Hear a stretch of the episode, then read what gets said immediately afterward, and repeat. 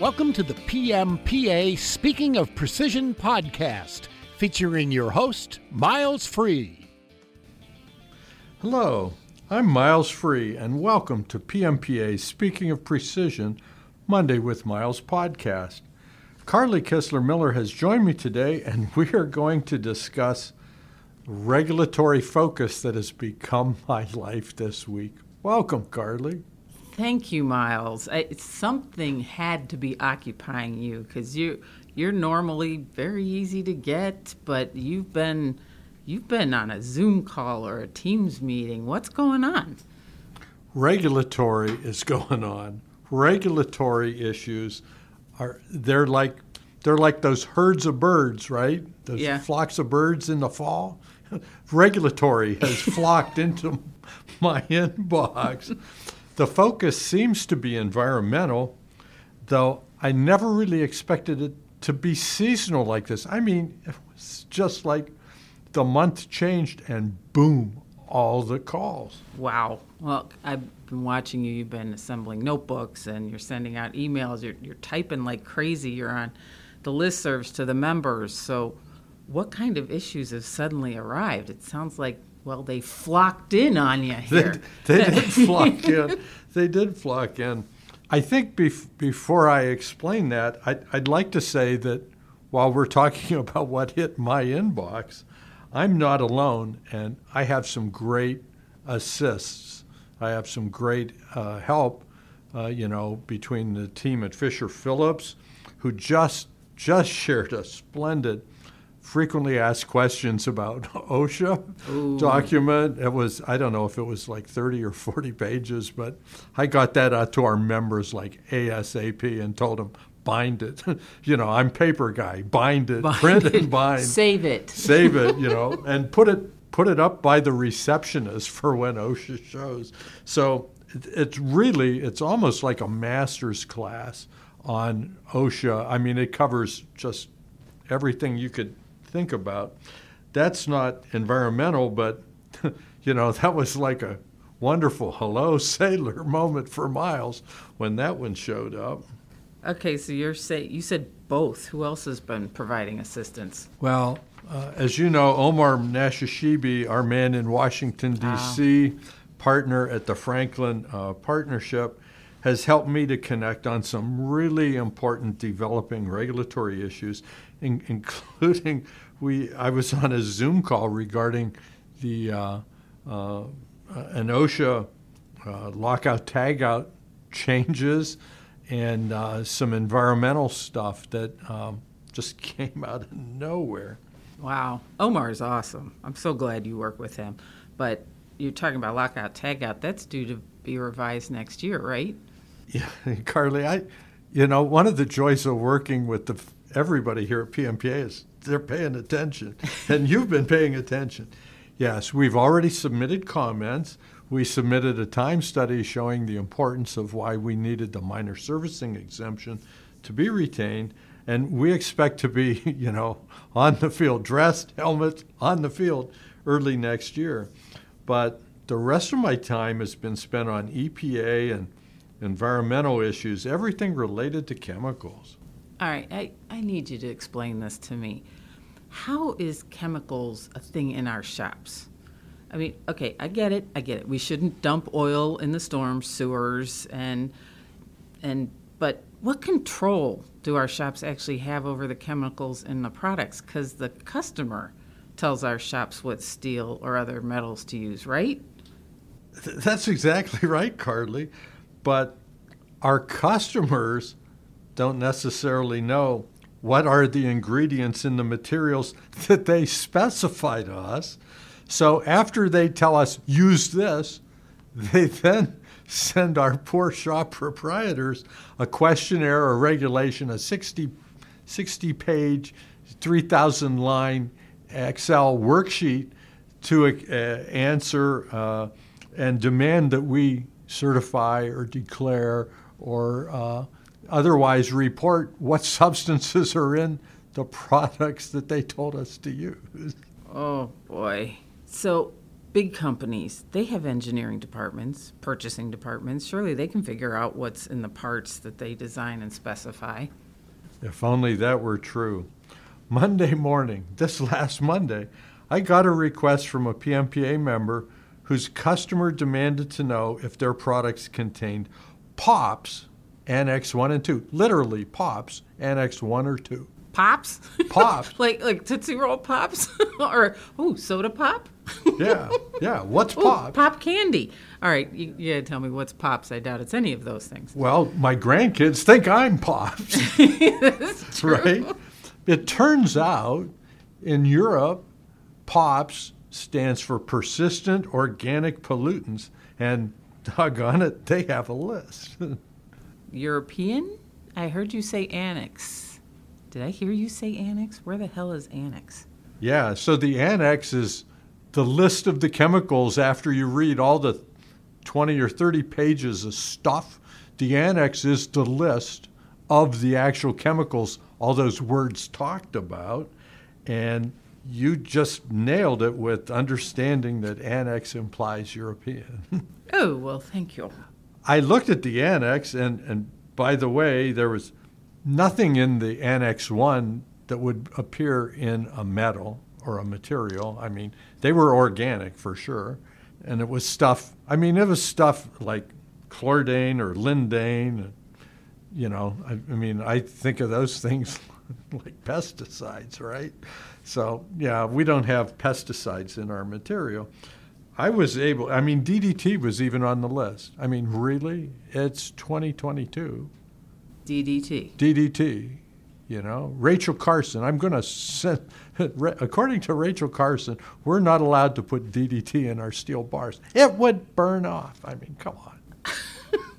so, being able to make sense of all these weird organic names, I was able to help our member come up with a declaration statement that they could submit back to their customer, who, who should know better, and to deal with it.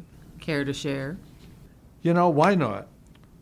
I said that we certify, based on my reading of these lists in Annex 1, by the way, Annex 2 was empty. There was nothing there. Nothing. Nothing. It was blank. It was a form and it was blank. Okay. I said that we cert- they could submit we certify that all products manufactured by our company are compliant to the POPs EU 2019-2021 Annex 1 and 2 August 2020 date requirements and our products do not contain any persistent organic pollutant substances as listed in Annex 1 and Annex 2.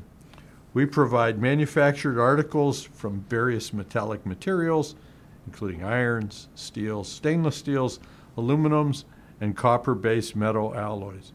We do not have design authority and manufacture products strictly to the requirements of drawings and specifications provided by our customer. Well, that covers it pretty well, I think. It does, and it also says look, you guys told us to use it. It's on you, right? Our member was thrilled to get that answer the same morning, by the way. Nice. And their customer was shocked that they got that requirement off their to do list so quickly. I'll bet. I'll bet. See? Benefits of membership. PMPA I mean, membership. We were, and it was, it's brand new. I mean, literally, it was the first time I'd seen it. Wow. All right, so what else have you been working on in the regulatory world? Well, there's there's a list of substances that are being considered by U.S. EPA under under TSCA, and uh, that's the Toxic Toxic Substances Control Act, and it looks like many of them are implicated in what I call aerospace applications as well, which will be the last topic we discuss today. Okay. So officially, the request came into me TSCA chemical data reporting revisions under TSCA Section 8A, high priority substance designations and initiation of risk evaluation on high priority substances, notice of availability. And then the notice, part C says, conditions or use of significant changes in conditions of use. That's a whole bunch of big words. I apologize to our member or to our listeners. So, how does that apply to our shops, though? Yeah. Well, a variety of the uses of these substances are in the aerospace industry for most of the candidate high priority substances. So here's an example use of trans 1 2 dichloroethylene in the formulation of products, quote, which are distributed and sold to industrial end users, primarily for the use in the area of medium and heavy duty solvent precision cleaning, rinsing, and drying. End of quote. Candidate high priority substances? it sounds like it's being named as a person of interest by the district attorney. Yeah, I'm wondering what the reward is, but I know it'll be a penalty if if we're caught with it in our shops, right? So my job is to determine if any of those high priority candidate substances are essential to our precision machining businesses. There was a list of 20. 20. You have to determine if 20 different substances are in use in our shops. How do you even begin that? You know, it, you need a process. First, I look at each of those substances. Is it something that is a material itself? Is an ingredient in a material? Or is it just a chemical name? So, if it was manganese, If it was manganese, I would recognize it as an ingredient in steel, stainless steel, etc. Okay?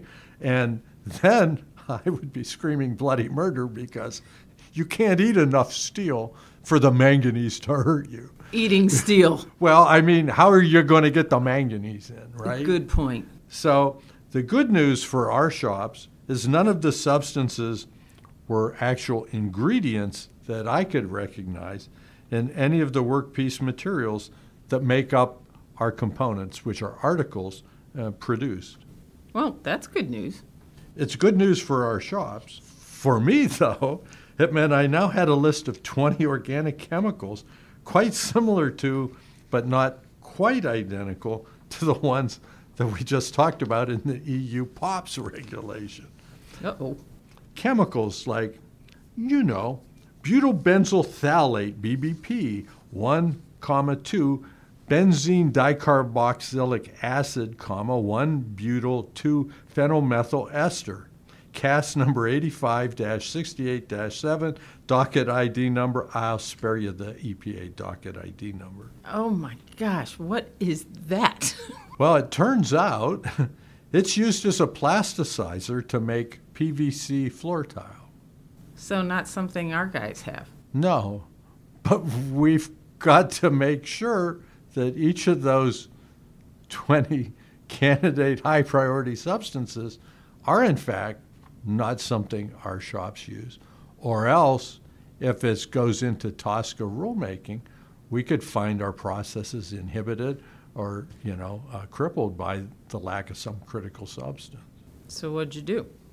I went all PMPA better together, Carly, and I called a friend. I love it. Actually, I asked a few of the PMPA metalworking fluid companies experts.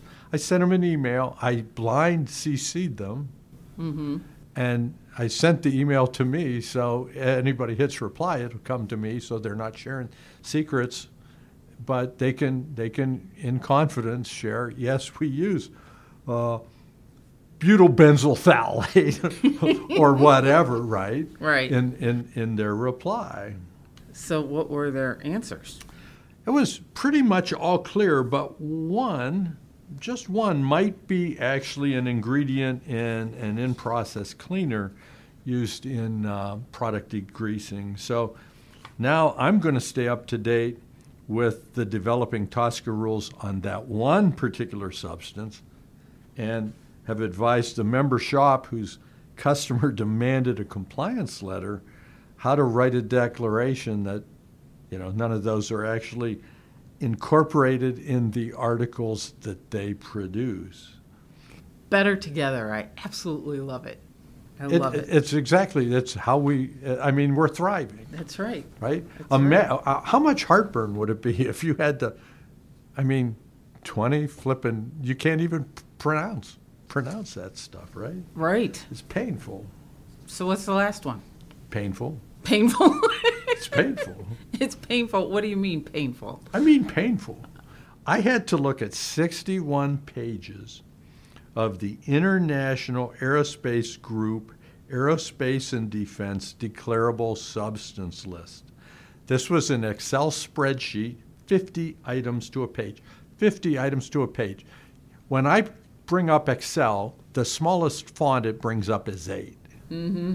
When I printed this sucker because I need to go through it with a pen, Right. it was like 3.